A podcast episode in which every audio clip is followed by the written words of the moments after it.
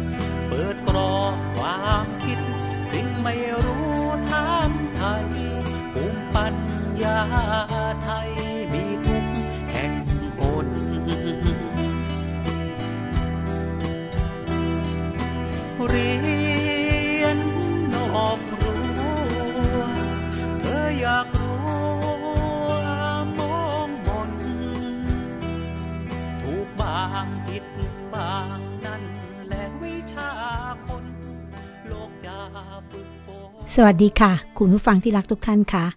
ช่วงเวลาต่อไปนี้นะคะ เป็นช่วงเวลาของรายการเรียนนอกรั้ว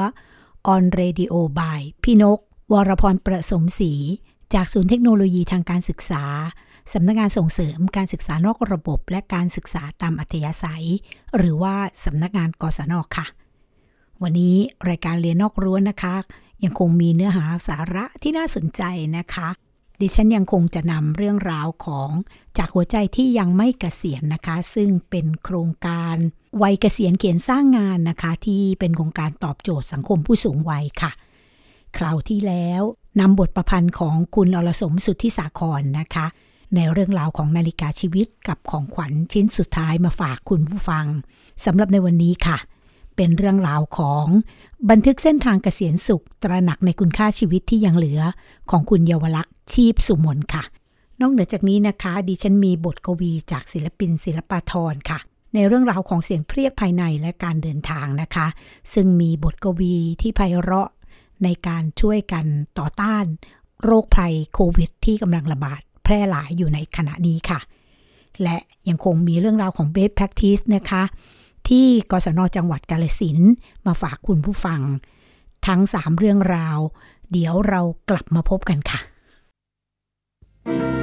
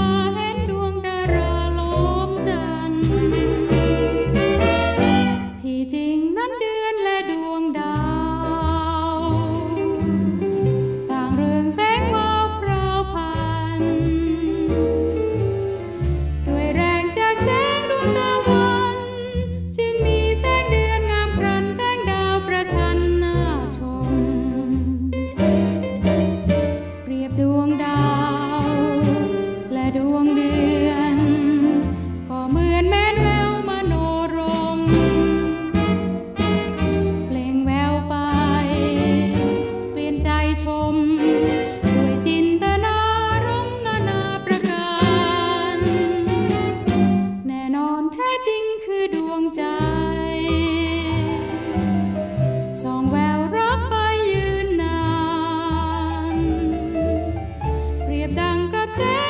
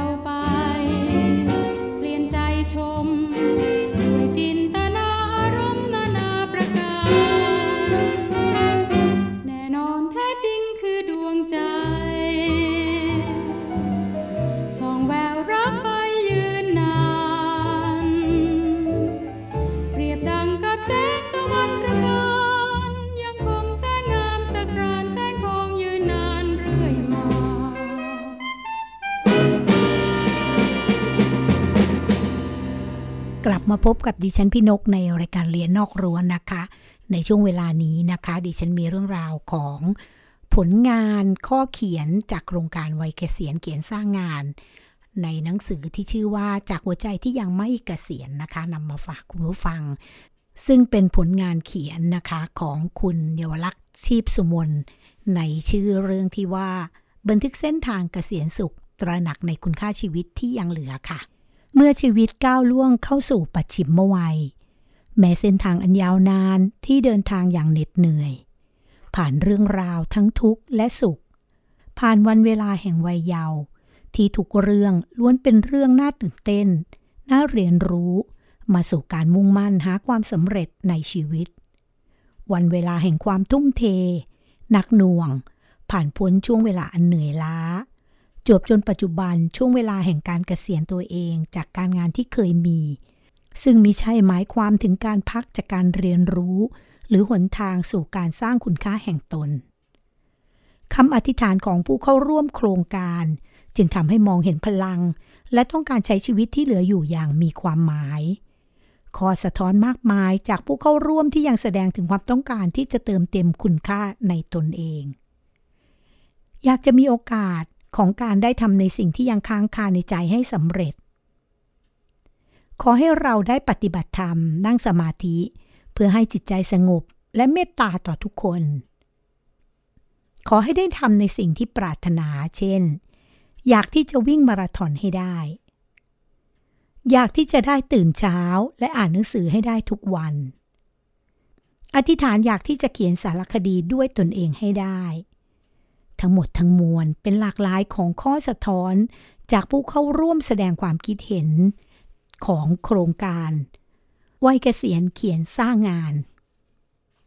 ด้วยคำอธิษฐานที่อยากให้เกิดขึ้นนี้ทำให้ผู้เข้าร่วมโครงการได้สะท้อนมุมมองต่อการใช้ชีวิตที่เหลืออยู่ของตนเอง ถึงสิ่งที่ต้องการคือ การมีชีวิตที่เป็นสุข สงบทั้งกายใจ ดังนั้น เป้าหมายของชีวิตที่เหลืออยู่ ที่ผู้เข้าร่วมโครงการวัยเกษียณเขียนสร้างงาน ได้สะท้อนมาจึงประกอบด้วย การปล่อยวาง อยากให้เกิดการสื่อสารกับครอบครัวได้อย่างดีมีความเข้าใจกัน มีสติให้มากด้วยการสวดมนต์ก่อนนอน การตรวจสอบตนเองอยู่เสมอๆ การดูแลสุขภาพให้ดี การเตรียมตัวตาย ทั้งเรื่องพินัยกรรม หรือคุยกับพระที่จะนำทางเราไปได้ พลังเหล่านี้ล้วนเป็นแรงขับเคลื่อนให้กลุ่มผู้เข้าร่วมโครงการได้ตระหนักว่า กว่าช่วงเวลาเหล่านั้นจะมาถึง เขาต่างมีพลัง มีความต้องการที่จะใช้ชีวิตอย่างมีความหมาย รู้สึกถึงคุณค่าของการมีชีวิตอยู่ทุกลมหายใจเข้าออก แม้มีมุมมองที่ต่างกัน แต่สิ่งที่เหมือนกันคือ ทุกคนล้วนขอบคุณชีวิต ที่ผ่านมา และต่อไปนี้คือการเก็บความจากกระบวนการกลุ่มในพิธีเปิดโครงการวัยเกษียณเขียนสร้างงานนะคะ คุณค่าในชีวิตที่ผู้เข้าร่วมโครงการล้วนตระหนักถึงคือ การได้เรียนรู้และเข้าใจชีวิต ได้ตั้งจิตอธิษฐานเพื่อทำในสิ่งที่ดีที่สุดเพื่อความสุขได้เรียนรู้ว่าชีวิตเหมือนเกม รัก โลภโกรธหลง มันแค่ตั้งอยู่แล้วดับไป อยากที่จะสร้างโอกาสให้กับผู้สูงวัยที่ขาดโอกาสเรียนรู้เช่นเรา ได้มีโอกาสของการเรียนรู้เช่นกัน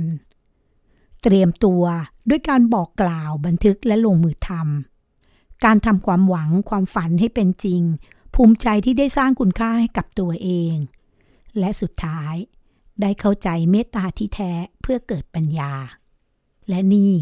ก็เป็นผลงานเขียนของคุณเยาวลักษณ์ชีพสุมนค่ะ ใน โครงการวัยเกษียณเขียนสร้างงานจากหนังสือ จากหัวใจที่ยังไม่เกษียณนะคะนำมาฝากคุณผู้ฟังค่ะ เราจะได้เข้าใจถึงผู้สูงวัยนะคะว่าแต่ละท่านมีความรู้สึกนึกคิดอย่างไร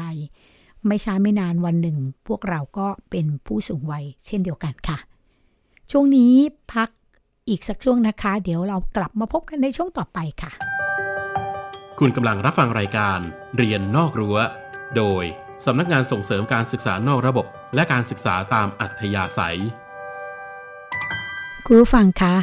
ในช่วงเวลาต่อไปนี้ของรายการเรียนนอกรั้ว on by radio นะคะ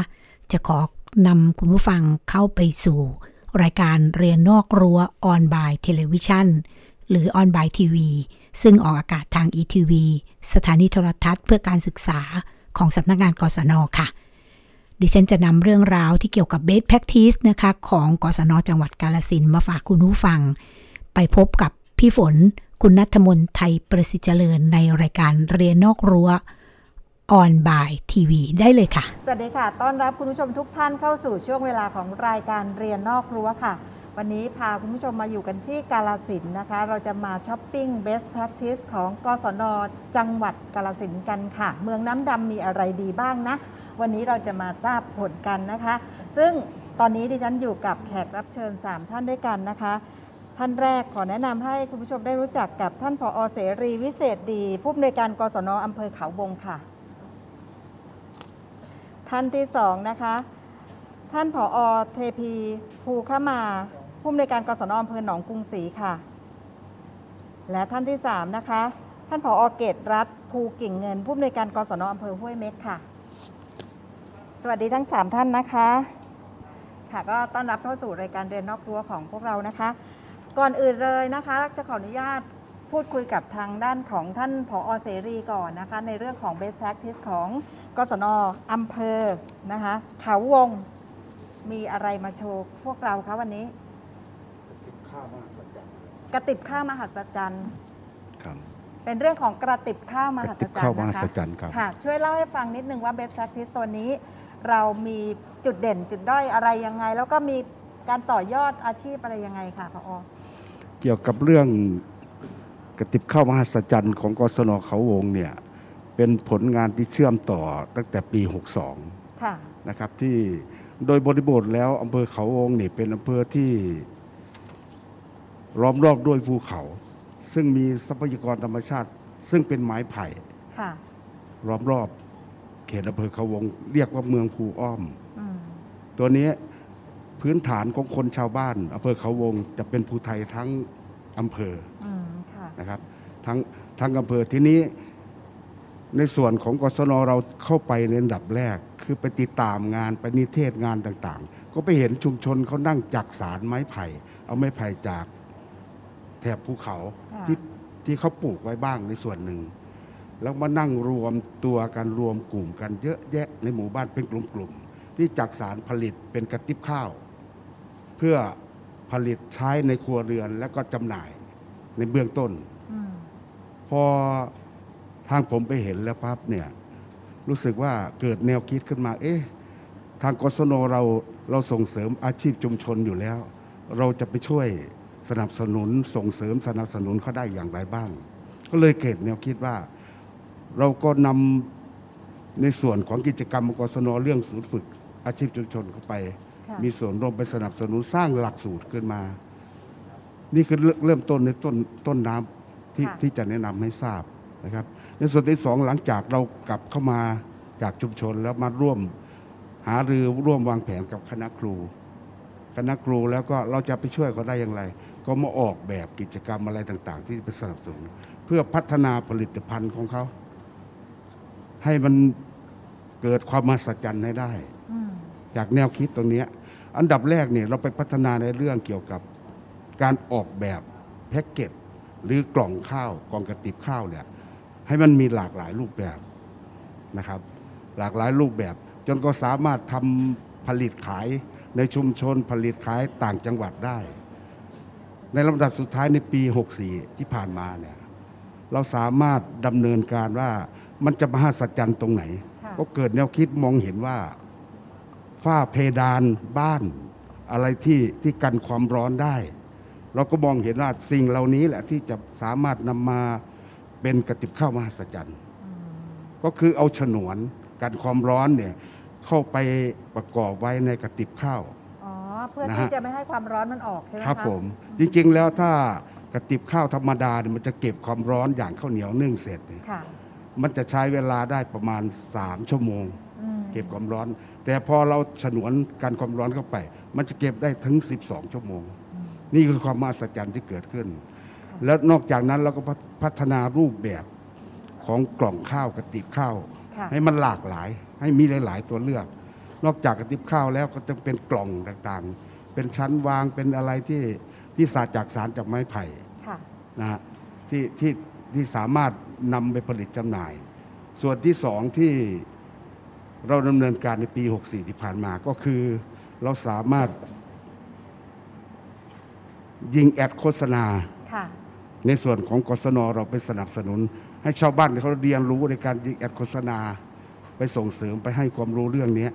กลุ่มต่างๆ ในหมู่บ้านแต่ละหมู่บ้านเขาจะเป็นกลุ่มของเขาเฉพาะอยู่แล้ว ทั้งตำบลสงเปื่อย โดยเฉพาะตำบลสงเปื่อยนะ ตัวนี้เขาสามารถจำหน่ายสินค้า สินค้าพวกกระติบข้าวนี่ได้ทั่วประเทศอืมนะคตรับลาดตอบรับดีใช่ไหมคะ ครับ นอกจากที่จะทำการค้าในพื้นที่แล้วเนี่ยยังมีการเอ่อส่งเสริมพื้นท่าเอ่อสินค้านอกพื้นที่ยังไงบ้างคะ ส่งเสริมก็คือจะมีชาวบ้านแล้วมีพ่อค้าเนี่ยหลังจากเราทำผ่านเว็บผ่านยิงแอดโฆษณาแล้วเนี่ยจะมีพ่อค้าคนกลางเข้ามาซื้อในหมู่บ้านด้วย ค่ะ แทบไม่พอฮะ ผลิตไม่ทันสำหรับชุมชน แล้วก็ขยายไปตามหมู่บ้านต่างอืมๆในเขตอำเภอเขาวงอืมตำบลต่างๆ ทั้ง 6 ตำบลโอ้ก็น่าสนใจมากเลยเดี๋ยว ครับผม อ่าก็ถือว่าเป็นกระติบข้าวมหัศจรรย์ที่สามารถที่จะรักษาความความร้อนของ ได้ถึง 12 ชั่วโมง 12 ชั่วโมงเลยนะคะ ครับก็ผม น่าสนใจถ้าเกิดว่าคนสนใจเนี่ยต้องเข้าไปดูข้อมูลที่ไหนคะพอเขาดูได้ที่เว็บไซต์ของกศนอำเภอค่ะ ก็นะครับพิมพ์เข้าไปว่า เอ่อกศนอำเภอเขาวง ครับผมก็น่าจะเสิร์ชหาได้นะะได้ครับได้ ค่ะขอบพระคุณท่านผอเสรีนะคะ ครับ มาถึงทางหนองกรุงศรีค่ะ ครับขอบคุณครับ ค่ะ best practice ของหนองกรุงศรีเป็นเรื่องราวเกี่ยวกับอะไรแล้วทำไมถึงเลือกเรื่องนี้เป็น best practice ค่ะ ค่ะเบสทิสของอำเภอหนองกรุงศรีคือเรื่องแนวทางผลิต แนวทางพัฒนาอาชีพ แปรรูปผลิตภัณฑ์จากปลาสู่ความยั่งยืนค่ะเนื่องจากว่าอำเภอหนองกรุงศรีเองเป็นอำเภอที่ติดติดเขื่อนลำปาวนะคะและซึ่งบ้านทับปลาหมู่ 7ตำบลหนองสวงอำเภอหนองกรุงศรีเนี่ยเป็นหมู่บ้านติดอยู่อยู่บนขอบลำปาว คือถ้าเป็นภาษากลางก็จะเป็นพวกหมู่บ้านชาวประมงพาชาวเลอย่างเงี้ยนะคะค่ะค่ะมาจากต่างๆหลายที่ชาวบ้านเองมีอาชีพหาปลาลักรับจ้างโดยพื้นฐานจะ ชาวบ้านส่วนใหญ่จะไม่มีไร่นาเป็นของตนเองนะคะ เนื่องจากว่ามาจับจองพื้นที่อยู่ ดังนั้นการหาปลาของเขาเมื่อเหลือเขาก็มานำมาแปรรูปอาหาร ซึ่งอาหารอีสานส่วนใหญ่ก็จะเป็นปลาล้าปลาส้มปลาแห้งปลาแดดเดียวปลาจ่อมต่างๆนะคะ ดังนั้นกศนเองนะคะ จึงได้เข้าไปสำรวจความต้องการโดยใช้กระบวนการของเวทีประชาคม หรือเวทีชาวบ้านของเรานะคะ อ่าพบว่าชาวบ้านต้องการพัฒนาทักษะอาชีพค่ะแล้วก็หาช่องทางในการจำหน่ายสินค้าเพิ่ม รวมถึงอ่าการต่อยอดอาชีพ ซึ่งเป็นอาชีพเดิมของตนให้มีอ่าความคิดสร้างสรรค์ในการที่จะอ่า แข่งขันในตลาดได้นะคะ ดังนั้นเราจึงได้อ่านำกระบวนการของภูมิปัญญามาพัฒนา แล้วก็พัฒนาเป็นหลักสูตร รวมถึงจัดการเรียนการสอน แล้วก็อะ จากการนิเทศติดตามติดตามผลในระหว่างเรียนและหลังเรียน ก็พบปัญหาเราก็ได้ส่งเสริมในการที่จะให้ให้เข้าเรียนออนไลน์อะการค้าออนไลน์นะคะอืมแล้วก็อะหาหลักสูตรผลิตแปรรูปค่ะอะอะขออภัยค่ะ หลักสูตรออกแบบผลิตผลิตภัณฑ์นะคะ เพื่อที่จะให้เห็นว่าปัญหาทำยังไงที่จะขายส่งสามารถส่งอาหารเนี่ยขายไปจังต่างจังหวัดต่างประเทศได้อืม คือเขาสามารถขายประเทศลาวได้นะอืมปัจจุบันนี้นะคะ ก็เป็นข้อภาคภูมิใจอย่างหนึ่งซึ่งอ่าหลังจากที่เราเข้าไปจัดการเรียนการสอนแล้วก็อ่าผนวกกับชุมชนเข้มแข็งคือมีผู้นำคือผู้ใหญ่บ้านบางออนดังรัฐเนี่ยท่านเป็นผู้หญิงที่มีความแกร่งนะคะ ดังนั้นทำให้อ่าช่องทางที่เราร่วมกันในการบูรณะบูรณาการร่วมกันและอีกอีกทั้งหลายๆหน่วยงานเข้ามาร่วมด้วยเนี่ยทำให้สามารถขับเคลื่อนให้อ่าชุมชนแห่งนี้มีความยั่งยืน เป็นชุมชนที่มีรายได้จากการจำหน่ายผลิตภัณฑ์แปรรูปจากปลาเนี่ยค่ะปลาเขื่อนลำปาวรวมถึงเกิดสินค้าใหม่ เช่นน้ำปลาขออนุญาตนำเรียนว่าน้ำปลาเนี่ยถ้าหากอยู่จังออยู่อยู่ทะเลเนี่ยเขาจะใช้หัวเชื้อจากไส้ปลาทะเลแต่ของเราเนี่ยมันไม่สามารถที่จะขายได้นาน แต่เราก็ค้นคิดกระบวนการศึกษาเรียนรู้นำปัญหามาปรับปรุง จนสามารถมี แบรนด์ของแบรนด์ของตนเองนะคะแบรนด์ของตนเองแล้วก็เอ่อส่งผลให้ชาวบ้านเนี่ยชุมชนเนี่ยได้รับการเลือกตั้งขอโทษค่ะได้รับการคัดเลือกเป็นหมู่บ้านนวัดวิถีอืมอ่าของจังหวัดกาลสินธุ์รวมถึงอ่าคัดเลือกเป็นกลุ่มวิสาหกิจชุมชนนะคะของจังหวัดกาลสินธุ์และตอนเนี้ยชาวบ้านมีรายได้ผ่านเกณฑ์จปททุกครัวเรือนค่ะ ก็เป็นความภาคภูมิใจ ซึ่งเราเองก็เป็นส่วนหนึ่งที่ทำให้เขาได้พบความอบอุ่น ความอ่ากระตือรือร้นในการที่จะประกอบอาชีพค่ะค่ะขอบพระคุณนะคะท่านผอเทพีเรากินข้าวแล้วเรามีปลาแปรรูป เรามาถึงน้ำพริกกันบ้างดีกว่า ใช่ไหมคะเป็นลักษณะของการจิ้มของที่มีไว้สำหรับจิ้มกับเอ่ออาหารนะคะหรือว่ากับผักอะไรต่างๆ ท่านผอเกตรัฐค่ะ ช่วยเล่าให้ฟัง เกี่ยวกับเบสชักซีของผอหน่อยค่ะ ค่ะสำหรับเบสแ r ก c ิ c ของกศนอำเภอห้วยเม็กในวันนี้นะคะที่ที่เรานำมานำเสนอก็คือในเรื่องของอปลาร้าบองสมุนไพรแซบนัวนะคะคือคือบริบทของอำเภอห้วยเม็กเราก็อยู่อยู่ติดกับน้องสีนะคะท่านผออซึ่งเราก็อยู่ท้ายเขื่อนลำปาวนะคะแล้วเรื่องของ ปลาปลาล้านะคะก็จะมีมีอยู่ในท้องถิ่นอยู่แล้ว มีเยอะด้วยนะคะอ่าแล้วเอ่อภูมิปัญญาในเรื่องของการทำแจ่วปลาร้าบองเนี่ยมีมีอยู่เยอะแยะนะคะคนอีสานทุกคนจะต้องรู้จักว่าปลาร้าบองคืออะไรยังไงนะคะค่ะเราก็เลยอยากจะพัฒนาต่อยอดในเรื่องของกลุ่มที่เขามีอยู่แล้วนะคะ เราก็ได้เชิญอ่า ภูมิปัญญาท้องถิ่น ภูมิปัญญาชาวบ้านที่เขาทำอ่าปลาร้าบองนะคะมามามาร่วมประชุมแลกเปลี่ยนเรียนรู้กันอืมกับคณะคุณครูด้วยผู้บริหารด้วยนะคะ แล้วก็ได้ถอดองค์ความรู้กัน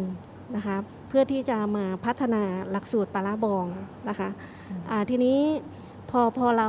ได้ได้ประชุมแลกเปลี่ยนเรียนรู้กัน แล้วเราก็ได้องค์ความรู้ขึ้นมาเพิ่มนะคะ ว่าเขาอยากจะพัฒนาอะไรนะคะ แล้วตอนนี้อ่า ข้อบกพร่องเขามียังไงเขาต้องการอะไรนะคะแล้วเราก็หลังจากนั้นเราก็ได้องค์ความรู้เยอะแยะมากมายจากภูมิปัญญานะคะ ก็มาวางแผนกันแล้วก็อ่าได้หลักได้หลักการที่จะไปพัฒนาเขานะคะ เราก็ใช้หลักของเราก็คืออาในเรื่องหลัก3สออืม2อนะคะมีอะไรสามบ้งคะสอก็คือสอแรกก็คือสุกนะคะปลาร้าเนี่ยชาวชาวอีสานเราอ่า ปลาร้าบองพอเขาทำมาบางทีเขาจะทั้งดิบบ้างอืมแล้วก็สุกบ้างค่ะนะคะ เราก็ไปเปลี่ยนเปลี่ยนให้เขาเปลี่ยนมาทำสุกนะคะ ต้องสุกเท่านั้นในปลาร้าของปลาร้าบองนะคะ สอที่สองก็คือเรื่องของความสะอาดนะคะ ความสะอาดก็คือ ทั้งสถานที่ผลิตทั้งคนที่ผลิตนะคะอ่าทุกครั้งที่จะทำปลาร้าบองจะต้องอาสวมถุงมือนะคะ ใส่ชุดกันเปื้อนนะคะ ก็คือมีหมวกมีอะไรคือเก็บเก็บร่างกายให้เรียบร้อยอืมคือค่ะคือยึดในเรื่องความสะอาดด้วยนะคะสอที่สามก็คือในเรื่องของอาความสวยงามของบรรจุภัณฑ์นะคะฉลากสติกเกอร์ที่ที่เราอ่าดูอ่าแล้วไปน่าสนไปใจพัฒนาเขาใช่ค่ะค่ะอ่าให้ให้ให้ลูกค้าสนใจค่ะแล้วก็อีก 2 อ นั่นก็คือในเรื่องของออร่อยนะคะออร่อยแซบนัวนะคะค่ะก็คือ ให้หลากหลายรสชาติขึ้นนะคะ เดิมอาจจะมีรสชาติอ่าสูตรพื้นบ้านอย่างเดียวนะคะ ตอนนี้เราก็พัฒนามาเป็นสูตรสูตรคั่วกิ้งนะคะค่ะสูตรคั่วกิ้งแล้วก็สูตรคล้ายๆ น้ำพริกนรกนะก็จะเป็นอ่าอ่าปลาร้าบองอากุ้งปลาป่นนะคะซึ่งบริบทตำบลนั้นก็มีกุ้งเยอะ ก็จะมีหลายรูปแบบใช่ด้วยกันเราก็เอากุ้งมาใส่นะคะค่ะเอาปลามาใส่ค่ะก็ก็อันนี้คืออ ออแรกอแรกนะคะอที่สองคืออออที่สองอสุดท้ายนี่ก็คือออนไลน์นะคะอ๋อค้าออนไลน์ขายได้วยอ่ากลุ่มเขาเมื่อก่อนเขาขายในชุมชนธรรมดาค่ะนะคะอ่าในตลาด ทีนี้เราเราก็ต้องเพิ่มช่องทางให้เขาในเรื่องขายออนไลน์ ก็นะคะเท่ากับว่าถ้าเกิดว่าคุณผู้ชมสนใจในเรื่องของปลาร้าบองของห้วยเม็กเนาะ ก็เข้าไปเสิร์ชหาในเพจของกศนห้วยเม็กได้ใช่ไหมแล้วเราคะได้รับเลือกเป็นแบรนด์ของกศนด้วยนั่นค่ะเป็นแบรนด์ของกศนส่งโอ้นี่ต่างประเทศด้วยอืมค่ะก็ถือว่าไปไกลนะคะ ใครที่อยากได้ข้อมูลเพิ่มเติมนะคะ สามารถที่จะเอ่อเข้าไปดูในเพจของกศนแต่ละอำเภอได้วันนี้ขอบคุณ 3 ท่านมากเลยค่ะ คุณผู้ชมคะ เดี๋ยวเราไปพบกับอีก 3 อำเภอที่เหลือ ประกอบด้วยอำเภอเมืองยางตลาดแล้วก็สมเด็จค่ะ กลับมาพบกับเรียนนอกรั้วในช่วงที่ 2 นะคะ เรายังมีแขกรับเชิญอีก 3 ท่านนะคะ ท่านแรกเรามาเริ่มกันที่ท่านผอวรรณภาศรีกัมพีผู้อำนวยการกศนอำเภอเมืองกาลสินค่ะ ท่านต่อมานะคะ ท่านผู้อำนวยการสุริรัตน์สิงห์จินดา ผู้อำนวยการกศนอำเภอยางตลาดค่ะ และท่านที่ 3 นะคะ ท่านผู้อำนวยการวชิราพรสังแก้ว ผู้อำนวยการกศนอำเภอสมเด็จค่ะ สามท่านสวัสดีค่ะ ค่ะ วันนี้นะคะเรามาช้อปปิ้ง best practice ที่กาลสินมาไกลกันถึงกาลสิน แน่นอนว่ากาลสินเนี่ยจะต้องมีของดีๆ ให้เรา ดู แล้วก็เราก็ได้ไปช้อปปิ้งกันบ้างแล้วหลาย ๆอำเภอนะคะ ของอำเภอเมืองเนี่ยมี best practice เกี่ยวกับเรื่องอะไรอะคะ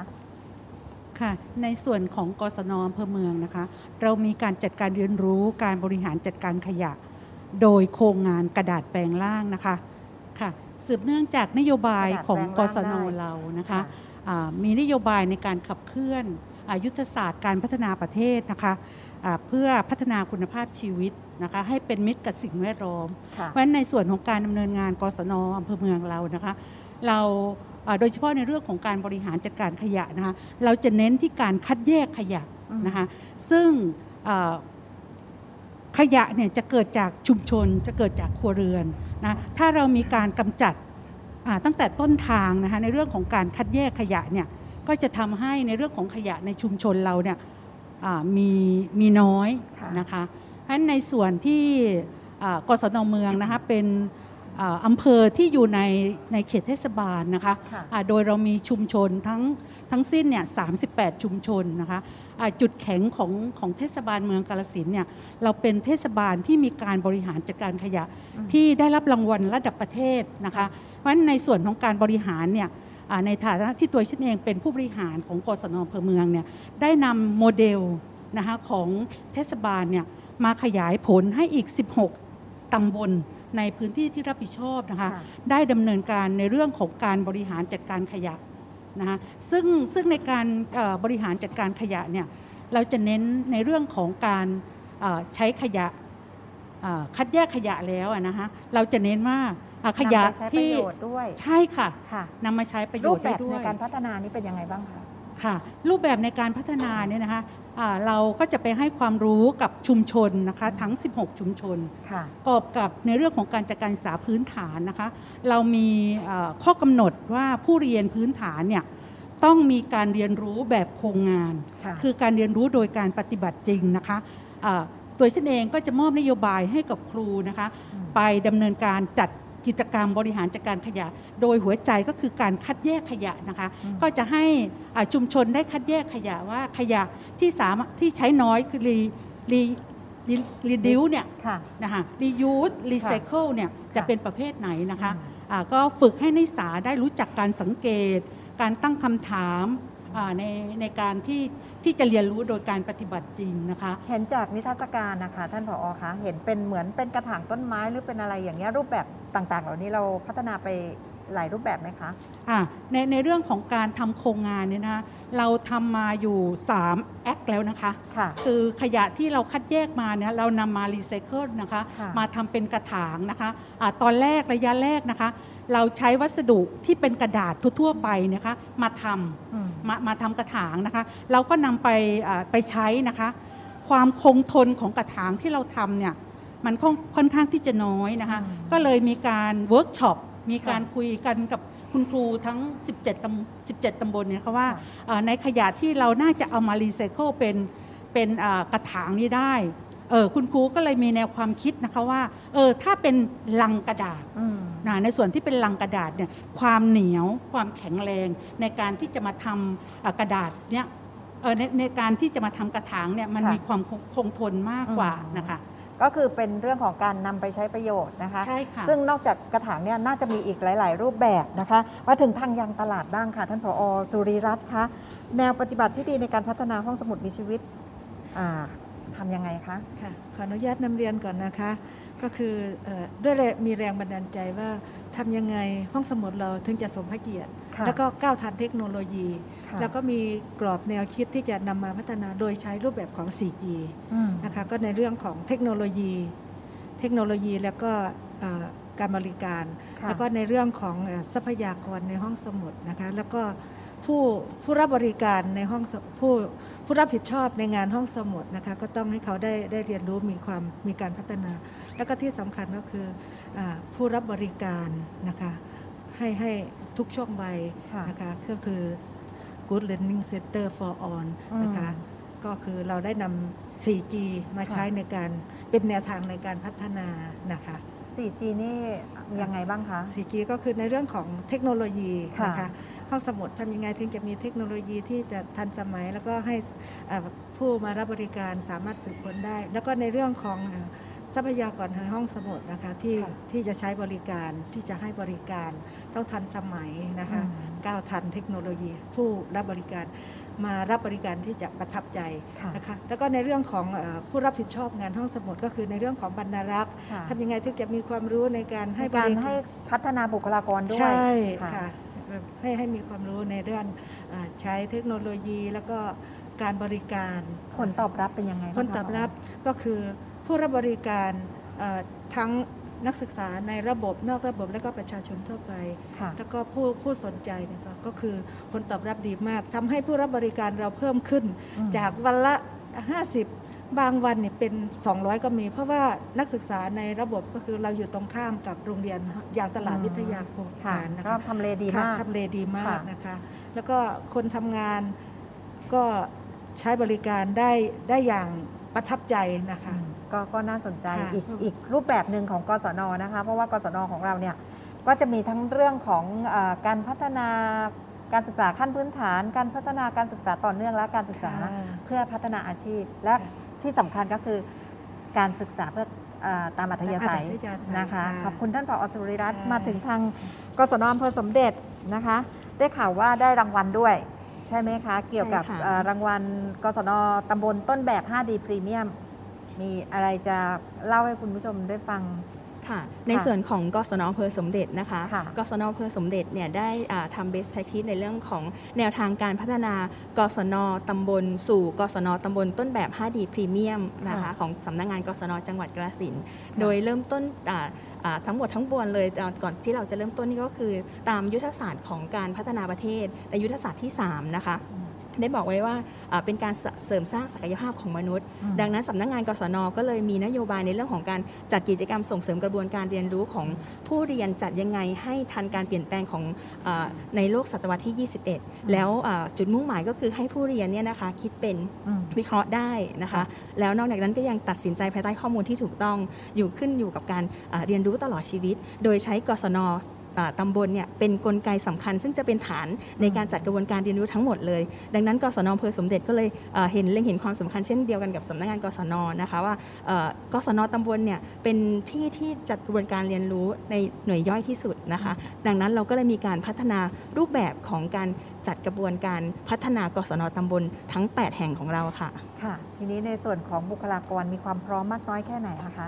ค่ะในส่วนของบุคลากรนะคะ ในเรื่องของอะจุดเริ่มต้นเลยสกศนเนี่ยเรามีอะนโยบาย 5D Premium นะคะซึ่ง 5D Premium ก็จะเริ่มจากอะคุณครูดี Good Teacher นะคะค่ะอันที่ 2 ก็จะเป็นเรื่องเอ่อ Good Page Best Check In ส่วนที่ 3 ก็จะเป็นเรื่องของ Good Activity แล้วก็ในส่วนของทีสี่4 ก็จะเป็น Good Partnership และสุดท้ายสุดก็จะเป็นเรื่องของ Good Innovation ซึ่งสำนักงานกศนก็ให้นโยบายมา ก็จะมีเรื่องของการพัฒนาครู พัฒนากิจกรรม พัฒนาเรื่องของภาคีเครือข่าย แล้วก็พวก innovation นะคะดังนั้นกศนอำเภอสมเด็จก็เลยเริ่มใช้ว่าเราจะใช้รูปแบบอย่างไร เรามาพัฒนากันว่าจะมีแนวทางในการเดินทางนี้เพื่อไปสู่จุดมุ่งหมายของเราอย่างไร เราเลยใช้กระบวนการของดีไซน์ทิงกิ้งเข้ามาเป็นกระบวนการในการ ทำกิจกรรม โดยเริ่มต้นเลยนะคะก็คือเออกระบวนการแรกของเราก็คือเป็นเรื่องของ understanding เป็นการทำความเข้าใจคุณครูกศนตำบล ซึ่งถือเป็นเอ่อบุคลากรที่สำคัญใช่ค่ะ เป็นบุคลากรที่สำคัญที่สุดในเรื่องของการจัดการศึกษาที่อยู่ที่กศนตำบลอือฮึวว่าคุณครูกศนตำบลมีหน้าที่อย่างไร ต้องการอะไรบ้าง เจออุอุปสรรคปัญหาอย่างไร เราจะแก้ไขปัญหาอย่างไร หลังจากนั้นเราก็มาตั้งเป้าหมายร่วมกัน ว่าเราจะพัฒนากศนตำบลสู่กศนตำบลต้นแบบ 5D พรีเมียมอย่างไรหลังจากนั้นในขั้นตอนที่ 3 เรามาเลือกไอเดียกันชุดแอนไอเดียก็คือให้คุณครู หรือบุคลากรทางการศึกษาที่มีส่วนเกี่ยวข้องทุกทุกคนนะคะไม่ว่าจะเป็นคุณครูอาสาที่ดูแลกศนตำบลนั้นๆนะคะคุณครูกศนตำบล แล้วก็คุณครูสรชที่อยู่ในพื้นที่รวมถึงคุณครูผู้สอนคนพิการด้วยนะคะ ก็เข้ามา เขาเรียกว่าแชร์ไอเดียกัน ว่าเราจะมีแนวทางการดำเนินงานยังไง ทุกคนก็จะให้ความคิดเห็นต่างๆ เราก็จะรวบรวมเอาความคิดเห็นเหล่านี้มาสร้างเป็นโปรโตไทป์ในขั้นตอนต่อมาก็คือเป็นต้นแบบ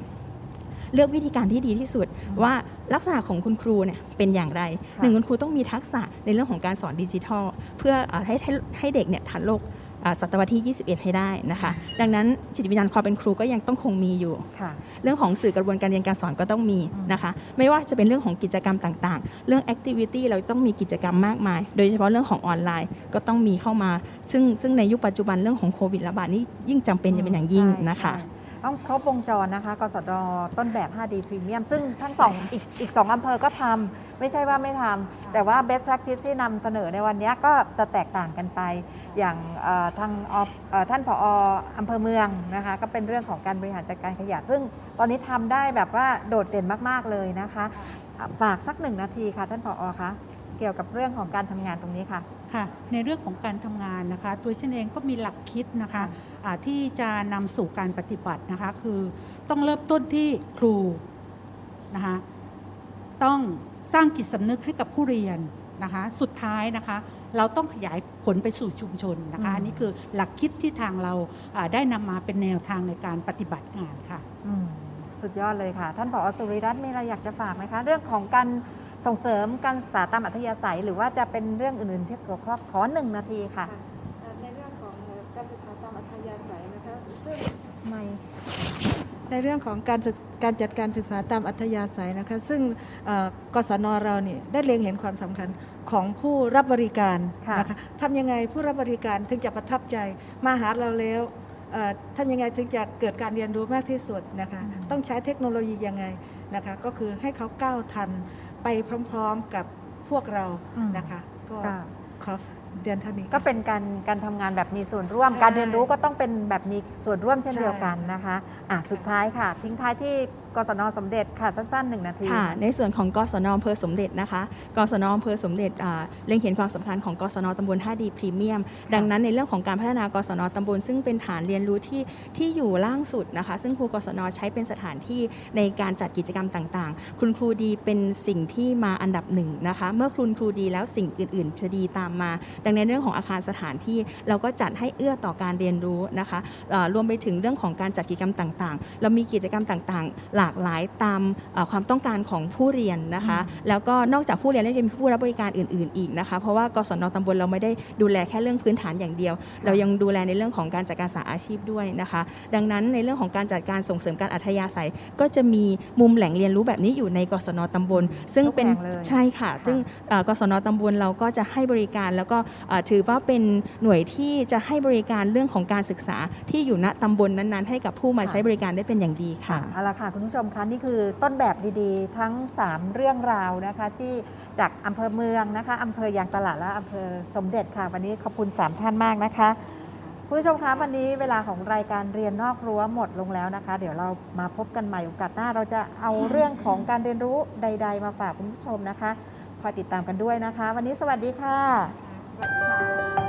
คุณกำลังรับฟังรายการ เรียนนอกรั้ว โดยสำนักงานส่งเสริมการศึกษานอกระบบ และการศึกษาตามอัธยาศัยคุณผู้ฟังคะในช่วงเวลานี้ของรายการเรียนนอกรั้วออนไบเรดิโอในวันนี้นะคะ ดิฉันนำบทกวี จากศิลปินศิลปทรซึ่งได้ร่วมมือกันนะคะในการถ่ายทอดบทกวี เพื่อต้านโรคโควิด ที่กำลังแพร่ระบาดอยู่ในขณะนี้นะคะ เป็นกำลังใจ ให้กับคุณผู้ฟังนะคะ ที่จะได้ฟังบทกวี อันไพเราะ ถ่ายทอดบทกวีโดยคุณโกมุตคงเทศค่ะ ผู้ดำเนินรายการทางสถานี วิทยุศึกษานะคะ ของศูนย์เทคโนโลยีทางการศึกษาสำนักงานกศนค่ะ ในโครงการเสียงเพรียกภายในและการเดินทางสำหรับศิลปินท่านแรกที่เราจะไปพบนะคะ หลังจากฟังคุณโกมุตกรุงเทศแล้ว คือคุณไพรวลินขาวงามค่ะ เราไปฟังเสียงเพรียกภายในและการเดินทางบทกวีจากศิลปิน ศิลปทรได้เลยค่ะไพวรินขาวงาม ศิลปินศิลปาธร สาขาวรรณศิลป์ ปีพุทธศักราช 2551 เขียนความคิดจากอำเภอเล็กๆ ของภาคอีสาน สู่สังคมเมืองใหญ่ที่กว้างขึ้น ผ่านผลงาน มิใช่เวลาเกลียดชัง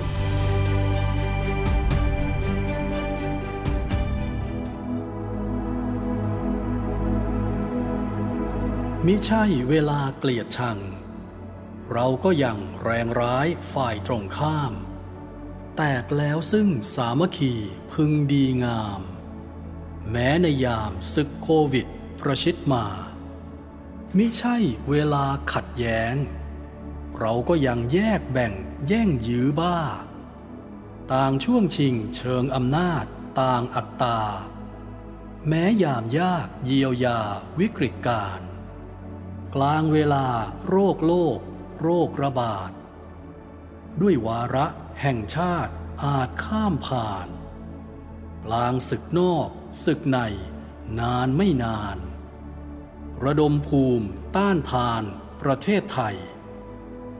มิใช่เวลาทอดทิ้งกัน หากคือวันร่วมทุกข์ร่วมยุคสมัย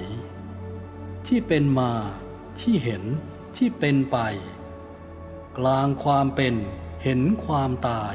ใกล้เราแล้ว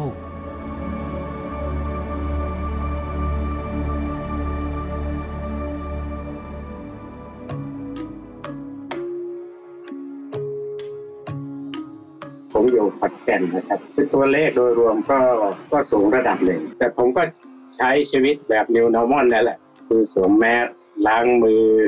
เว้นระยะห่างผมทำมาแล้วตั้งแต่ครั้งแรกที่ได้ยินชื่ออู่ฮั่นท่านผมจำได้ว่าผมไปงานที่กรุงเทพเดือนมกราแล้วได้ยินชื่ออู่ฮั่นครั้งแรกในชีวิต แล้วโรงแรมที่ผมไปพักมันเต็มไปด้วยคนจีน แล้วว่าเพื่อนที่ไปด้วยกันสิบกว่าคนเนี่ยกลับก่อนหมด ผมต้องนอนต่ออีกคืนผมก็เริ่มมองคนแบบด้วยความระแวงแล้วแต่ก็โอเคก็ไม่ได้คิดอะไรมาก เพียงแต่ว่าเมื่อมาที่ดอนเมือง ผมก็เริ่มสังเกตแล้วว่าทุกคนเริ่มระวัง ตอนนั่งเครื่องเนี่ยผมรู้สึกว่าไวรัสโควิด มันโอบล้อมผมไว้ไว้หมด แต่มันอาจจะเป็นความรู้สึกหวั่นไหวระแวงไปเอง แต่เราก็คิดว่าโควิด มันไม่ได้มาลอยๆ มันมาจากคนนะผมคิดว่ามันมันติดจากคนสู่คน แม้ว่ามันจะล่องลอยอยู่ในอากาศบ้างอะไรต่างๆ ขนาดว่าบ้านผมเนี่ยอยู่สักสามชั่วโมงถึงบ้านเกิดนะ ผมก็ยังเลี่ยงที่จะ กลับบ้าน มีงานบวชงานแต่งผมก็ต้องเลี่ยงเพราะว่าหนึ่งถ้าผมไปเนี่ยมันต้องไปทั้งครอบครัว เดี๋ยวนี้ชุมชนแถวบ้านผมเขาก็เคร่งแล้วนะคนจากเมืองเสี่ยงกลับไปจะต้องไปกักตัวอยู่ที่วัด คือ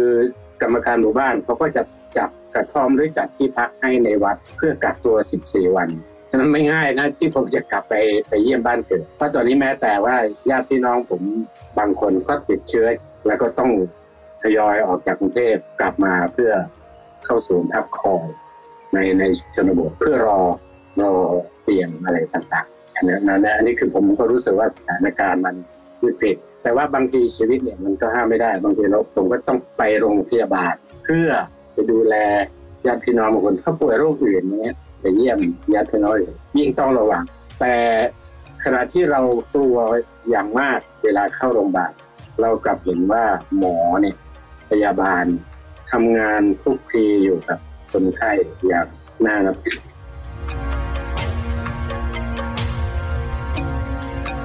ตอนนี้ไวรัสเนี้ยมันน่ากลัวคือมันเป็นระแวงอะมันเรานึกถึงสมัยก่อนไวรัสต่อสมัยโรคเอดส์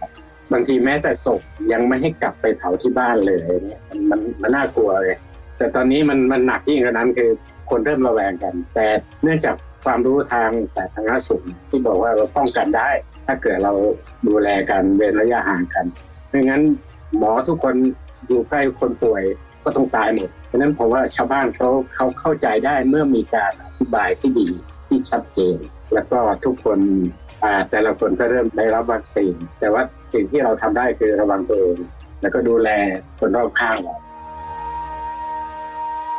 ผมคิดว่าสิ่งที่ บุคลากรทางการแพทย์ทำน่านับถืออยู่คือเราเข้าไปแล้วก็ออกมาใช่ไหมแต่คนเหล่านั้นน่ะเขาอยู่กับคนไข้บางทีคนไข้คนเดียวเนี่ยต่อมาเขาก็ต้องไปดูแลจนจนคนไข้คนหนึ่งหายจากป่วย แล้วผู้ป่วยตามโรงพยาบาลในโรงพยาบาลทั้งหลายไม่ใช่แค่โรคโควิดนะครับ โรคอื่นอีกมากมายที่เราไม่รู้แล้วโรคโรคอื่นๆ นั้นก็มีสิทธิ์ที่จะพ่วงมาด้วยโควิดในวันใดวันหนึ่งก็ได้เพราะฉะนั้นผมบอกว่าโอ้โหการเข้าโรงพยาบาลเนี่ยผม ผมเขาไปเห็นหมอเนี่ยทั้งเสียงทั้งสู้อย่างน่านับถือ สิ่งหนึ่งที่ผมมองว่านอกจากการช่วยเหลือการทางกายหรือทางวัตถุทางเยียวยาทางเข้าปลาอาหารแล้วสิ่งหนึ่งก็คือกำลังใจและและการร่วมมือนะผมมองว่ากำลังใจเนี่ยมันมันอาจจะเป็นนามธรรม แต่กำลังใจมันมีอยู่จริงในในความเป็นมนุษย์ คือสิ่งหนึ่งก็คือ การให้ความร่วมมือ เพราะว่าการร่วมมือต่อ มาตรการของหน่วยงานของหมอของพยาบาล เท่าที่ผมไปหาหมอบ่อยๆ สิ่งหนึ่งที่หมอจะแนะนำอยู่เสมอก็คือ ไม่เพียงแต่รคอยแต่หมอรอแต่ยา แต่สิ่งหนึ่งที่ผู้ป่วยต้องทำก็คือการดูแลตัวเอง การกินอาหารอย่างไรให้ให้เข้ากับโรค การงดอาหารอะไรให้เข้ากับโรค และก็การกินยา ให้ตรงเวลา ผมผมว่าตรงนี้คือกำลังใจการช่วยเหลือการเป็นมิตรกัน แล้วก็หลีกเลี่ยงการกระพือข่าวด้านลบหรืออะไรต่างๆ ที่ที่ไม่เป็นจริง ผมก็ถือว่าเป็นเป็นกำลังใจเป็นการช่วยเหลือเป็นการคำว่าร่วมมือของผมอย่างไรเราก็ต้องอออยู่รอดอย่างอยู่ร่วมผมจะใช้สามัญสำนึกของตัวเอง คิด มากกว่าจะเป็นคิดในเชิงสังคม หรือเชิงการเมืองเช่นแหละผมจะคิดว่าเออ ถ้าคนอื่นเขาระวังตัวเราก็ต้องระวังตัวเออเราก็ต้องดูแลกันแม้แต่คนที่รู้ว่าเขาป่วยเนี่ย เราก็ไม่ได้ไปรังเกียจเขาหรอกแต่เราก็ต้องระวังและดูแลกัน อันนี้ผมก็เลยรู้สึกว่า สิ่งที่ต้องทำใจคือว่าเราหลีกเลี่ยงการติดเชื้อและการสูญเสียไม่ได้ แต่ทำอย่างไรจะยับยั้ง ให้มันลดน้อยถอยลงผมพยายามจะเข้าใจความเป็นจริงที่เกิดขึ้นนะใช้คำว่าความเป็นจริงที่เกิดขึ้นว่าเราห้ามการติดเชื้อไม่ได้เราห้ามการล้มตายไม่ได้ แล้วเพราะตัวนี้มันเป็นวิกฤต มันเป็นสงครามเนี่ยผมมองเนี้ยเป็นเป็นสงครามแล้ว มันเป็นการต่อสู้กันทุกภาคส่วน ประชาชนชาวบ้านก็ต้องสู้ในแบบของเรา วิกฤตนี้ให้ บทเรียนอะไรบ้าง ผมว่ามันก็เป็นเรื่องของพิบัติภัยหรือโรคระบาดมันไม่ใช่เพิ่งเกิดสึนามิเนี่ยมันมาวุบสูญเสียเยอะเลย แล้วมันจบลงเลย แต่ตัวนี้คือมันอาจจะมีระยะยาวของมัน ผมว่าเป็นประสบการณ์ครั้งใหญ่เลยคือขณะที่เราเคยมีโรคในอดีตมาแล้วเนี่ย เรายังจะมีโรคใหม่ ๆ อีกในอนาคตเนี่ยมนุษย์กำลังถูกทดสอบด้วยโรคในในโลก น่าจะเป็นบทเรียนที่ให้เราได้ระมัดระวังตัว ผมว่าผู้ป่วยมันมีสองทางก็คือหนึ่งรักษาหายนะรอดกลับบ้านได้สองรักษาไม่ได้ต้องเสียชีวิตอันนี้สำคัญเลยคือตอนนี้ผมก็มีสิทธิ์ป่วยใครก็มีสิทธิ์ป่วย บทเรียนคือครั้งนี้มันเป็นโรคระบาดโรคระบาดไม่มีฝ่าย โรคระบาดไม่มีข้าง โรคระบาดไม่มีพวก มันเผชิญกับทุกคน ฉะนั้นสิ่งที่เราต้องต้องช่วยกันก็คือมันเป็นบทเรียนว่า เอาเอาแค่ครั้งนี้เราจะผ่านไปได้อย่างไร ผมยังมีความหวังนะความหวังว่ามันจะมี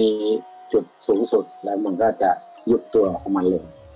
แต่ว่าระหว่างนี้ไม่เราก็เขาบางคนบอกว่า เห็นสภาพอย่างนี้แล้ว กูจะรอดไหมอะไรคือลำพึงลำพันผมก็ยังคิดว่าตัวเองเนี่ย ช่วยอะไรได้ไม่มาก แต่สิ่งที่จะช่วยได้คือให้ความร่วมมือแล้วก็ช่วยเหลือคนที่เพราะว่ามันยังมีคนป่วยด้วยโรคอื่นที่ที่เราต้องต้องประคับประคองดูแลเขาไม่ไม่ใช่แค่โควิด คือโรคนี้มันเต็มไปด้วยโรคผมมองว่านี่คือความหวังอย่างหนึ่ง แล้วแล้วคนจำนวนไม่น้อยนะที่ที่ได้กลับบ้าน ผมว่าคนเหล่านี้แหละที่จะมีประสบการณ์ภายนอกภายใน ที่น่าจะเป็นตัวอย่างเป็นบทเรียน ถ้าเขาเล่าเรื่องมาแล้วมีคนไปเก็บ ข้อมูลบันทึกไว้ผมว่าน่าจะเป็นประสบการณ์ของการต่อสู้ของการเดินทางของการเรียนรู้ เพราะว่าทั้งหลายทั้งปวงเนี่ยที่ว่าเราว่าเสียงเทียบภายในผมเชื่อว่าหลายคนเวลาตกอยู่ในสถานการณ์เลวร้ายเนี่ยเราจะภาวนาถึงการรอด เวลาผมไปเจอเรื่องเลวร้ายเนี่ยผมจะคิดว่าเราต้องรอด แล้วการคิดถึงการรอดมันต้องใช้พลังภายในพลัง ทางจิตใจพลังความรู้สึกของมนุษย์อย่างสูงนะมันมีคำว่าเกิดแก่เจ็บตาย ชาติชราพยาธิมรณะนะเป็นปรัชญาทางชีวิตที่เราเราท่องเราจำเราเข้าใจแล้วคนเราเกิดมาก็เกิดแก่เจ็บตาย มีชาติมีชรา มีพยาธิคือป่วยไข้มีมรณะมีความตาย อันนี้เรารู้อยู่แล้ว แต่เพียงแต่เราไม่รู้ว่าให้โควิดพยาธิเนี่ย มันจะมาอยู่กับเรา นานแค่ไหน รุนแรงมากน้อยแค่ไหนหรืออย่างไร อันนี้ผมก็ก็ส่วนตัวก็คือ ในเมื่อภัยพิบัติต่างๆ หรือโรคระบาดมันไม่ใช่เพิ่งเกิด มันเคยเกิดมาแล้ว และวันข้างหน้ามันก็จะเกิดอีกมากมายอย่างไรไม่รู้ เอาเป็นว่าครั้งนี้เราก็ต้องสู้ร่วมกันไปอย่างที่ว่าอยู่รอดเพื่ออยู่ร่วม ขอ กำลังกายกำลังใจจงเป็นของทุกท่าน อย่างมีดุลยภาพ และก็ขอให้ทุกคนเดินทางในชีวิตโดยสวัสดิภาพ ครับขอบคุณครับ